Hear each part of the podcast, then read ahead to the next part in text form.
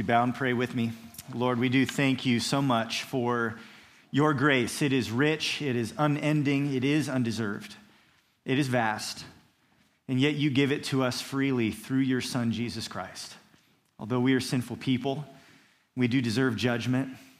You've chosen to provide a way of salvation through his death on the cross, and you call us to trust in him to receive grace, to receive life, to receive forgiveness you give it freely. Lord, we thank you for so many in this room who have received and experienced that grace. We are so thankful.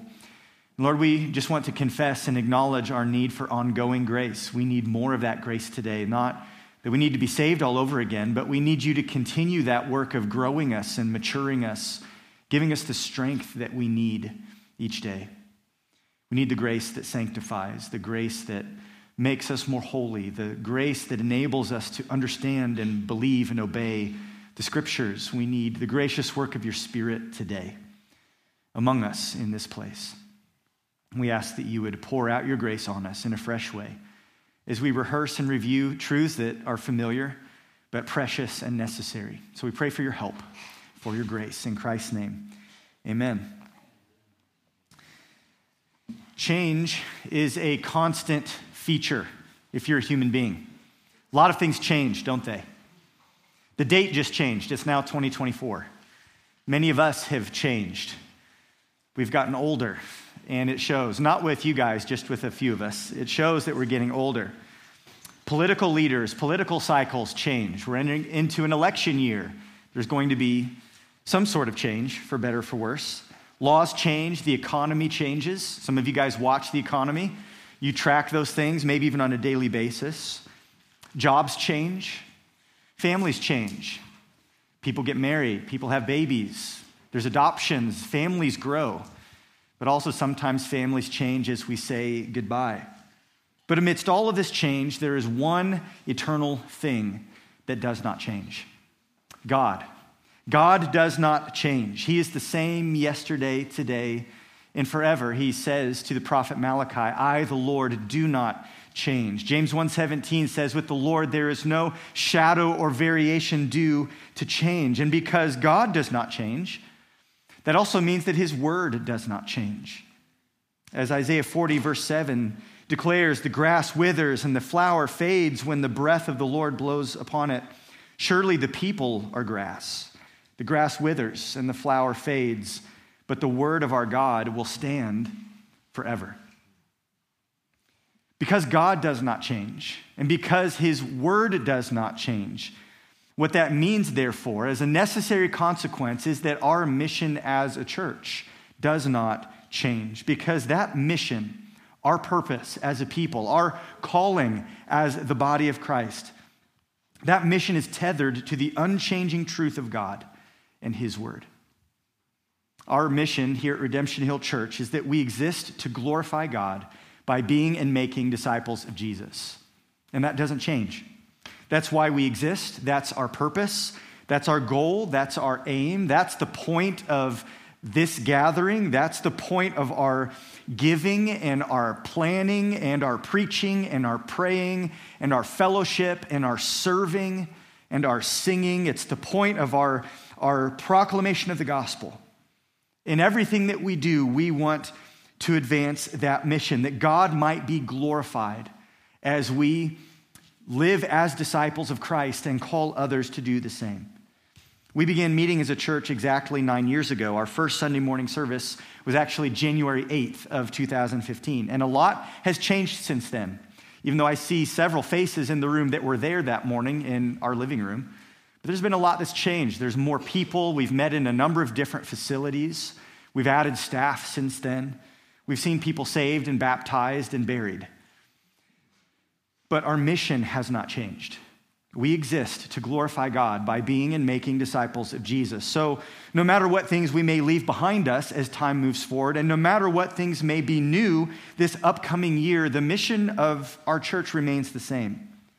And so, what I want to do today is consider that mission, sort of pick it apart and evaluate it because we need to know what it is we're supposed to be doing, where it is that we are going. We cannot lose sight of that. And, and we firmly believe that this mission is not something that's unique, it's not something that's been formulated to differentiate us from other churches. We simply think this is a good summary of what all faithful biblical Orthodox churches have been doing for thousands of years, seeking to glorify God by being and making disciples of Jesus. So let's pull that mission apart and examine it. And the first point I want to present for your consideration this morning is this Number one, our unchanging goal is the glory of God.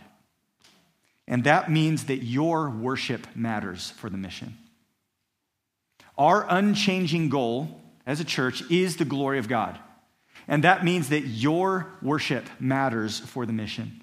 The goal of everything we do, the aim in all things, is ultimately, when all is said and done, if you boil it all down, the bottom line, the ultimate aim is to glorify God. That is what must control what we do, why we do it, how we do it. It is the glory of God.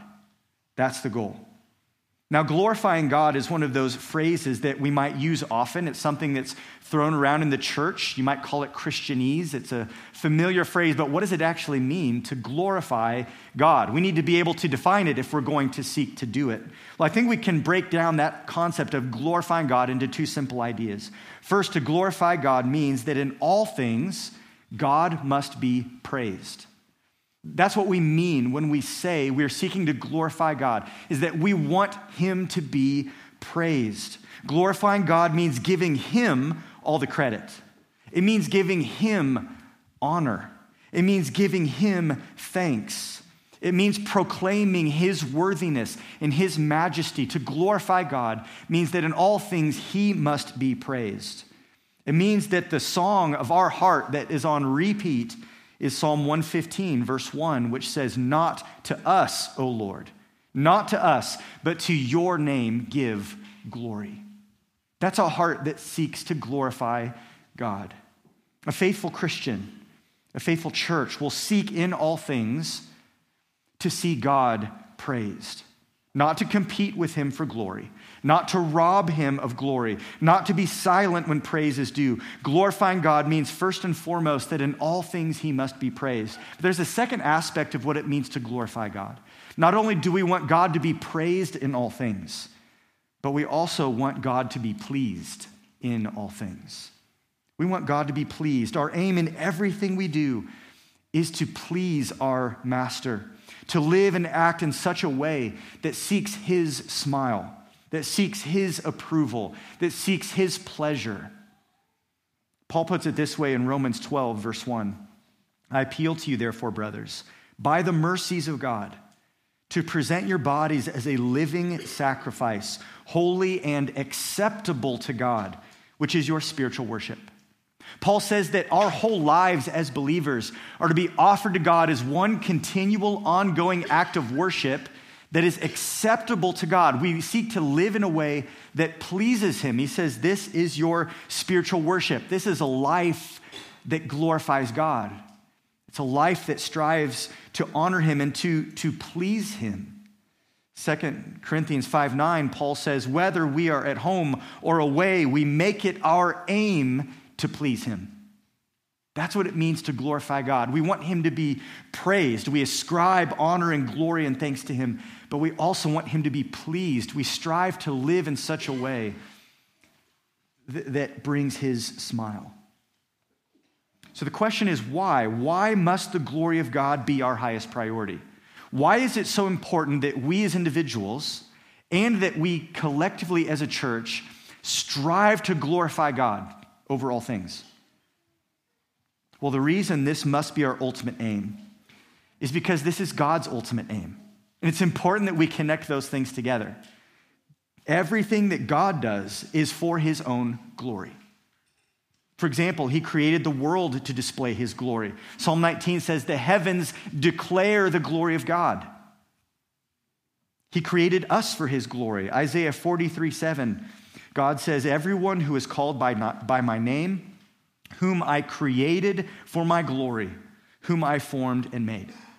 It's not just the, the, the skies and the stars and the solar system that, that declare the glory of God. We are created to display and declare the glory of God.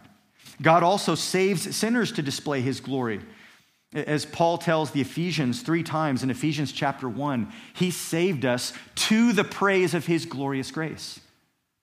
His ultimate purpose in saving sinners like you and me, sending his son to die on the cross so that we could be forgiven, so that we could be adopted into his family, so that we could be reconciled with him and made new. The purpose in that was ultimately for his own glory. God judges his enemies to display his glory. In the book of Exodus, God tells Moses that he is going to go to war with Pharaoh. He says, I will get glory over Pharaoh and all his host, and the Egyptians shall know that I am the Lord. The purpose of the plagues, the, the, the 10 plagues that fell in Egypt, the purpose of the Red Sea splitting in half and allowing the whole nation of Israel go, to go through, and then collapsing down and crushing the armies of Pharaoh, the purpose in all of that was so that God could get glory over Pharaoh and his host. Both salvation and judgment are for the glory of God. According to the prophet Habakkuk, God's purpose in the world, Habakkuk 2:14, is that the earth would be filled with the knowledge of the glory of the Lord as the waters cover the sea. That's God's purpose.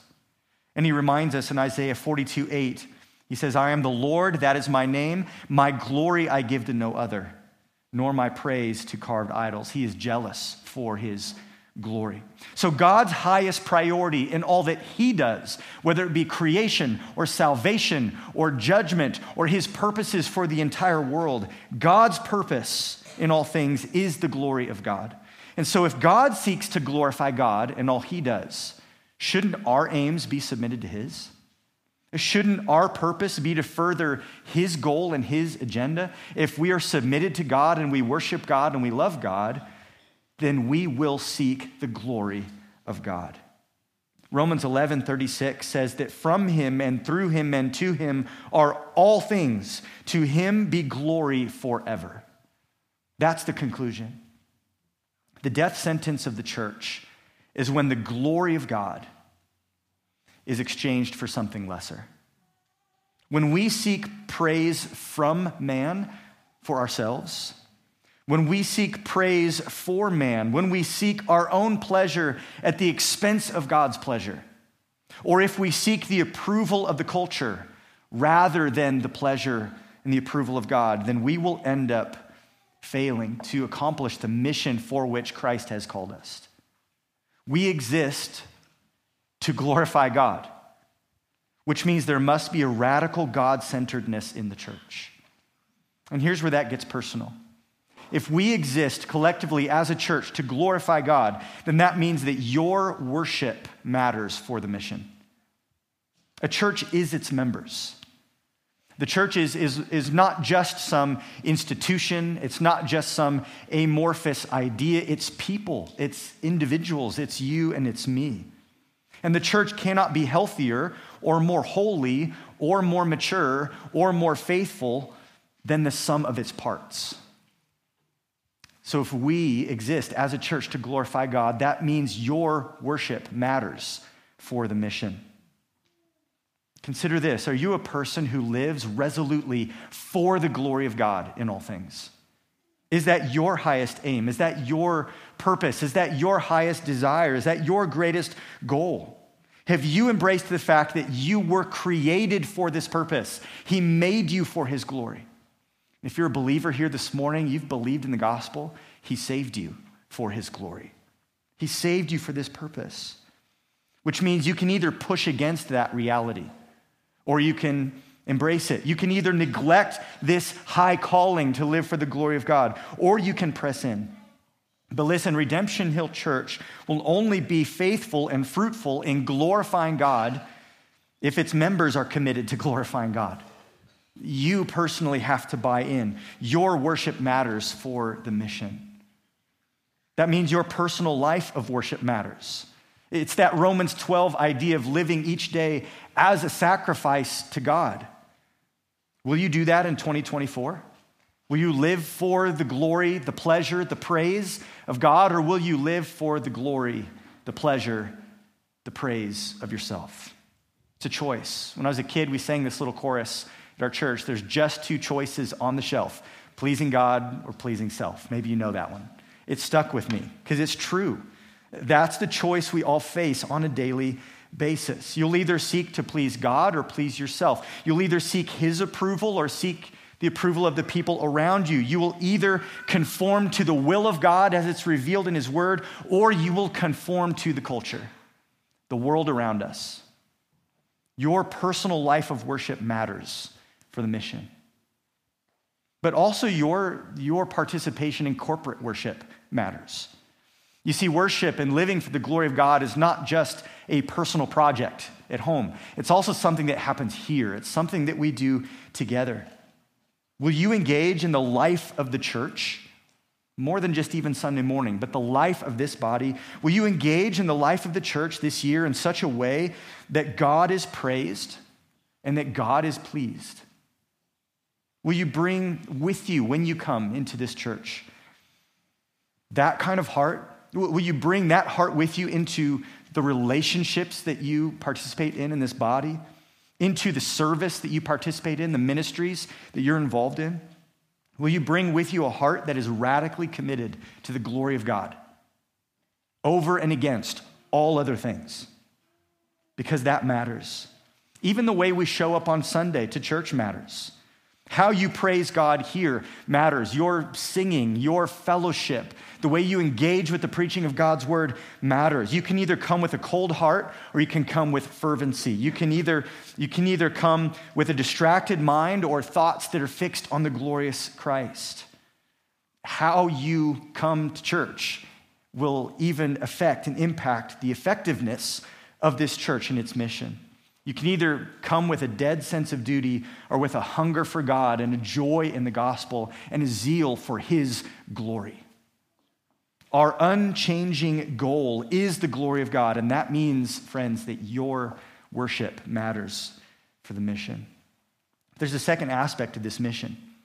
We exist to glorify God by, first of all, being disciples of Jesus. Our unchanging identity this is point number two. Our unchanging identity as disciples means that your sanctification matters for the mission of the church. Our unchanging identity as disciples of Jesus Christ means that your sanctification matters for the mission. In Matthew chapter 16, verse 24, Jesus tells his disciples, If anyone would come after me, let him deny himself and take up his cross and follow me. That's what Christ calls us to self denial, taking up our cross, and following Jesus. We exist to glorify God by being disciples of Jesus. And a disciple simply means a follower. Perhaps you're new to Christianity or you're, you're, you're not a believer and you're kind of trying to figure all this out. Let, let me make this clear. A disciple is not like a special category of Christian a disciple is a Christian, a Christian is a disciple. And if you're not a disciple, if you're not following Jesus, if you're not denying yourself, taking up your cross and following him, it just it means you're not a Christian. They should be synonymous. You're either a faithful disciple or a, a poor, unfaithful disciple. But a disciple is a follower. That's simply what it means. But make no mistake, following Jesus is no simple matter, is it? It requires repentance. To be a follower of Jesus requires repentance. That's the denial of self. It's a radical turning of sin and self to submit to Christ. Discipleship starts with repentance, and it also requires faith. When you take up your cross, it's because you believe it's worth it. It's because you believe in the gospel. It's because you believe that following Jesus is the only path to life, and you believe that he will keep his promises to you. Discipleship requires repentance, it also requires faith. You trust His word. You're not trusting your own wisdom, you're not trusting in your own strength, but rather relying on His grace, trusting in His promise. You're following Jesus. This response of repentance and faith, the necessary response to the gospel, it's not simply a one time decision either. It really just begins a new way of life for a disciple. A follower of Jesus, a disciple of Jesus, is one who lives a life that is radically centered on Christ. Christ is the Savior we are trusting in. Christ is the Master that we are submitting to. Christ is the teacher that we are learning from. He's the example that we are following. A disciple is a follower of Jesus. And the result of this life of discipleship, someone who's a follower of Jesus, the result of all of that is change in us. It produces holiness, it produces spiritual maturity, it results in Christ likeness. We become like the one that we are learning from. We become like the one more and more as time goes on that we are following. As we leave our old life behind, our old identity, our old commitments, our old priorities, and we follow Jesus, it changes us. We grow, we mature, and we make progress in sanctification. Just a big word that means your growth in holiness, your growth in Christ likeness. That happens as we obey his commands. Our faith produces good works. We begin to bear fruit in keeping with repentance. And this is ultimately God's purpose for us. In Romans 8 29, it says, Those whom he foreknew, he also predestined to be conformed to the image of his son. God's plan to save you includes not just rescuing you from hell, his plan to save you includes making you more and more like Jesus so that you reflect his glory. So, our unchanging identity as disciples of Jesus, followers of Jesus, that means that your sanctification matters for the mission. We seek to glorify God by being disciples of Jesus. This is what results in more praise for God. And this is what pleases God. This is His purpose. So, this is what we give ourselves to this pursuit of Christ and Christ likeness. So, again, let's make this personal. If your sanctification matters for the mission, it means that in your life, Christian, there must be an increasing maturity, an increasing holiness, an increase of wisdom and good works. It may be slow, it may be two steps forward, one step backwards. But God calls you to grow in Christ's likeness. If the church is filled with people who resist the authority of Jesus, if the church is filled with people who do not follow him, who are not interested in becoming more like him, if the church is filled with people whose faith and repentance has become anemic and stagnant, that kind of church is simply not going to be effective in its mission. That kind of church is not the kind of church that will be greatly used by God to display his glory in the world. That kind of church will not be blessed by God and it will not bring him much glory.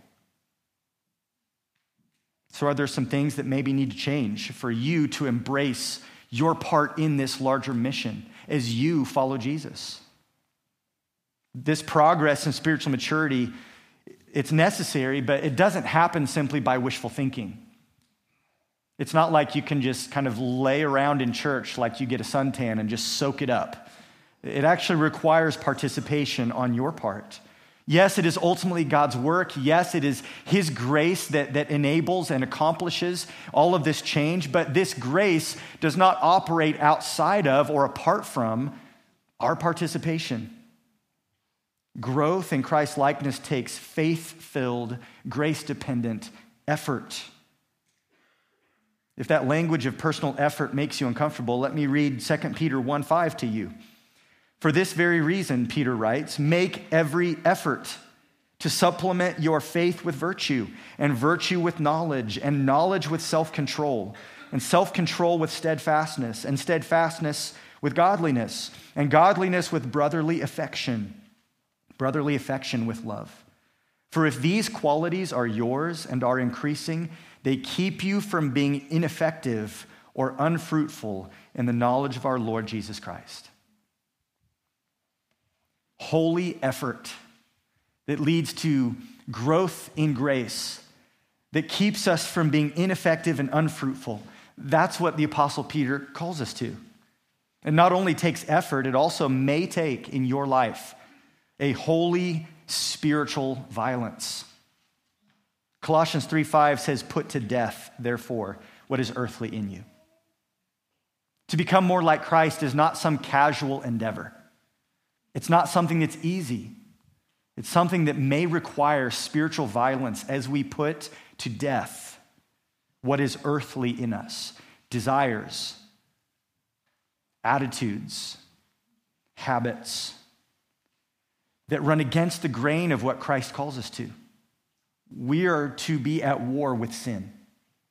And it is by waging war on sin that we are submitting to Christ and, and we are positioned to receive his grace. That's what he wants to strengthen and, and that's what he wants to empower. That is his will for us, is our sanctification. He predestined us to be conformed to the image of his son. So when we strap on our spiritual armor, when we declare war on sin, when we give spiritual effort to doing violence against the flesh, we're standing in the middle of the stream of God's grace. That's what his sovereign purpose is driving towards.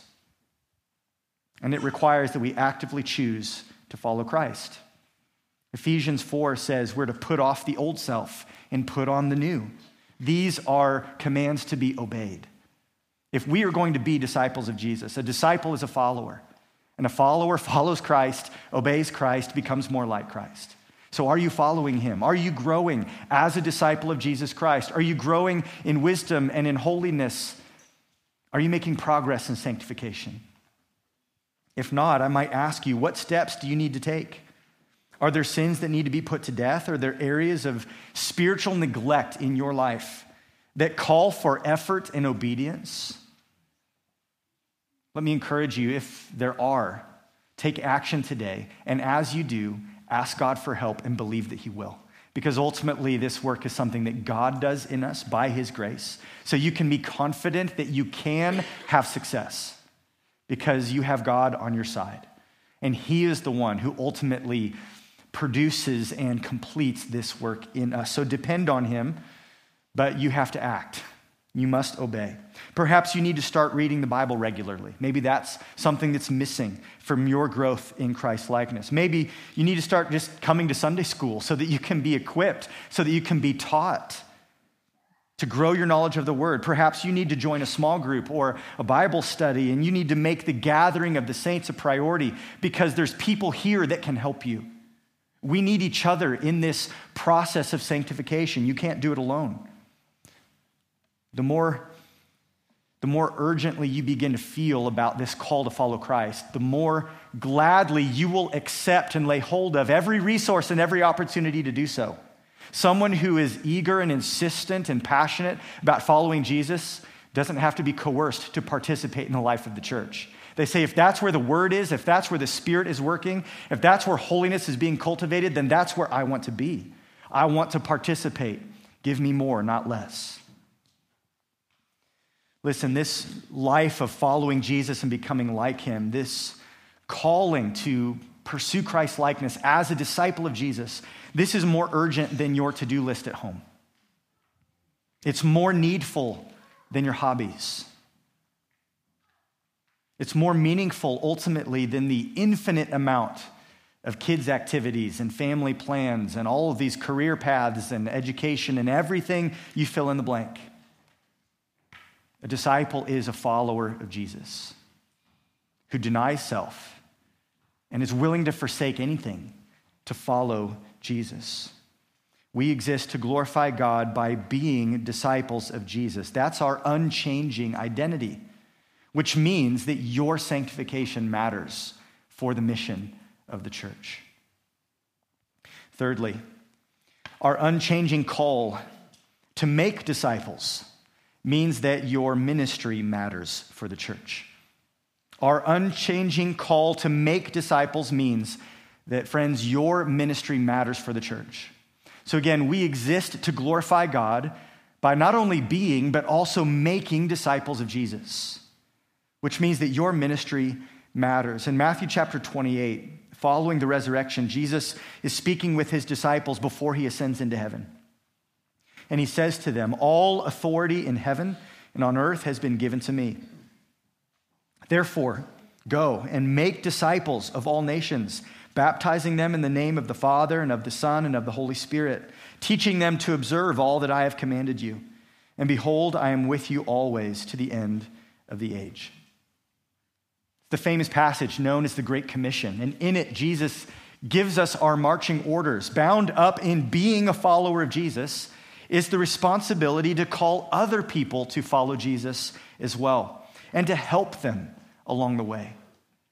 Being disciples means we are to make disciples. And this is a command that is rooted in the authority of Christ and empowered by the ongoing presence of his Spirit. He says, All authority has been given to me.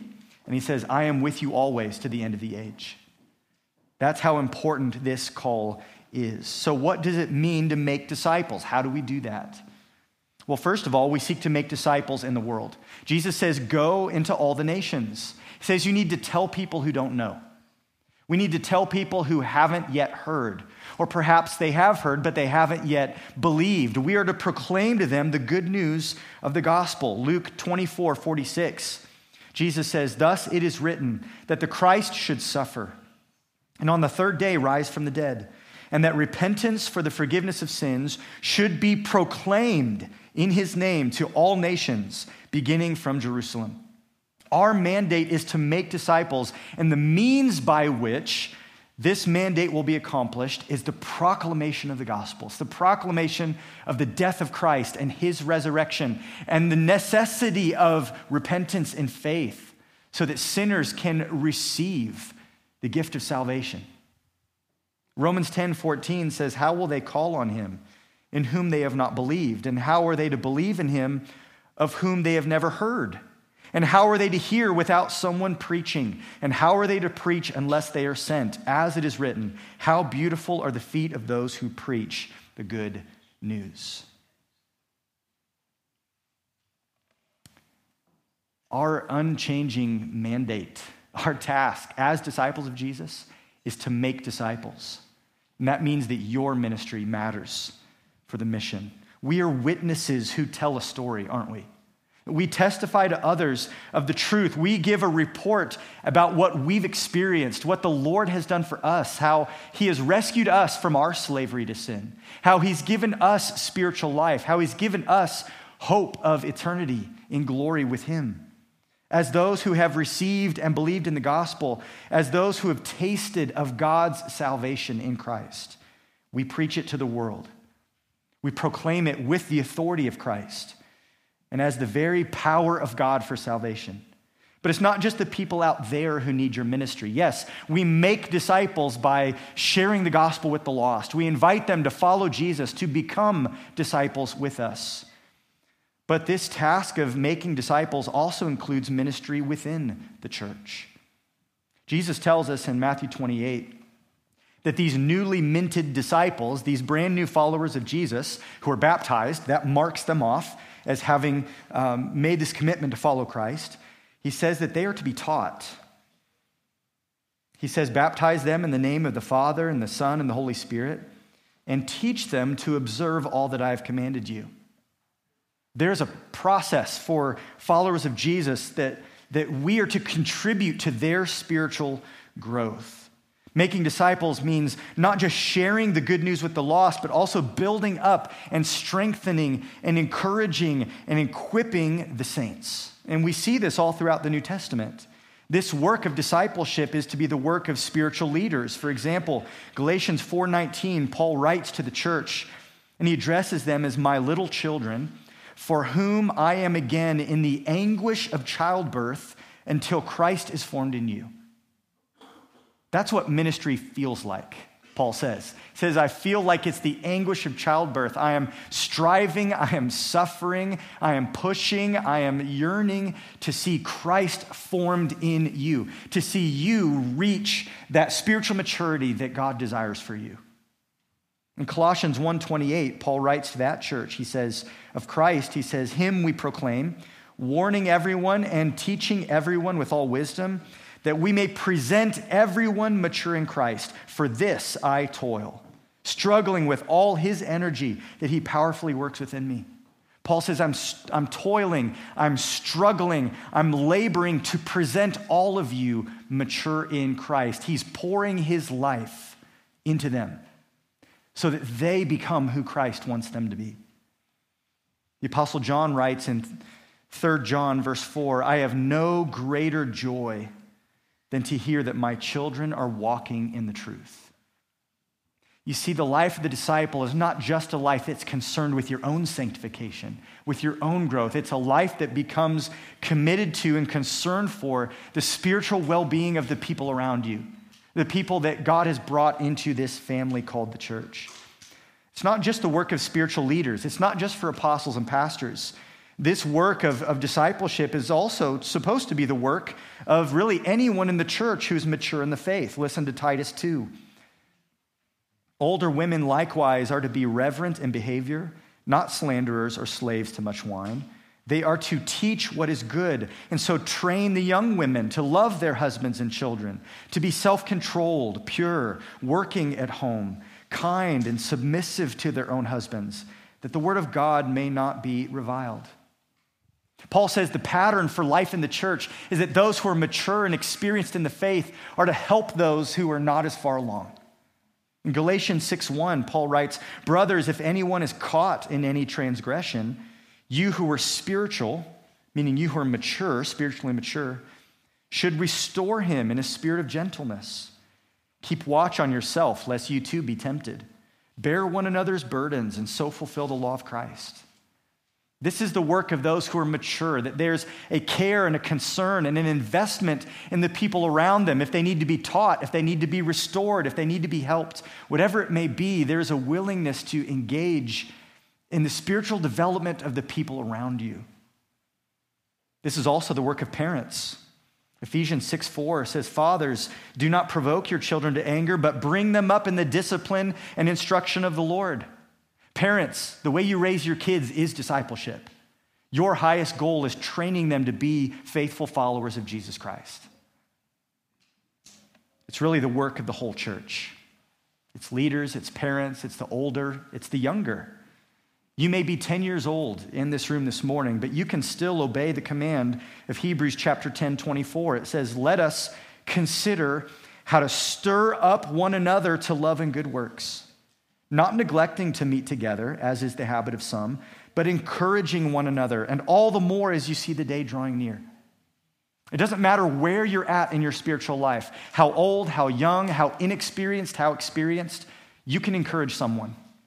And you can think about how can I stir them up to love Christ and love people? How can I stir them up and help motivate them to, to do good works? That's something that the whole church is called to.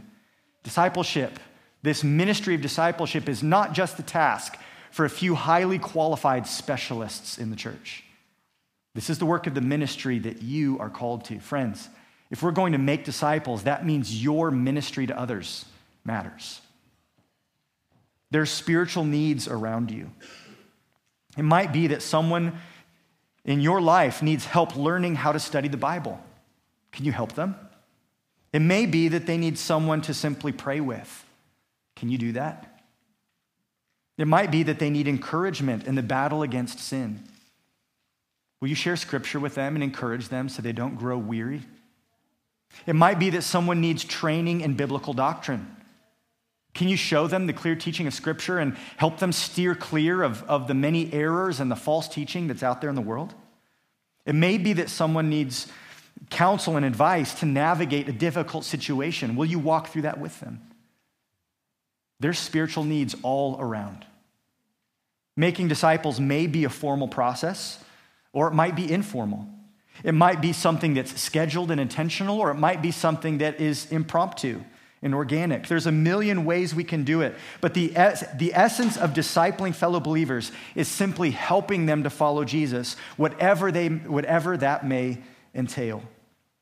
And listen, this experience of both giving and receiving this kind of ministry within the church, this is Christ's design. This is God's plan for the church. When Jesus calls someone to himself, when he calls them to deny themselves and take up their cross and follow him, he's calling that person out of the world, but he's calling them into the church. He's calling them into this new and sometimes unique community of people. And it's not always a natural fit at first, is it, to be part of the church? We're a unique mix. The original disciples, they too, they found themselves joined together in a surprising mix. It was tax collectors and fishermen and political revolutionaries. There was all sorts of people that Jesus called together in the early church. And so today, Christ joins together people that are very different. Jews and Gentiles, rich and poor, old and the young. the highly educated and the barely graduated, right? There's all sorts that are here.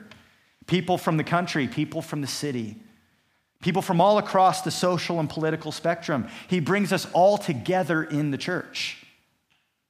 He adopts us into his family. We become sheep in his flock. We are members of one body. And part of belonging to this community, part of belonging to this family called the church, part of being a disciple means embracing your part in the church.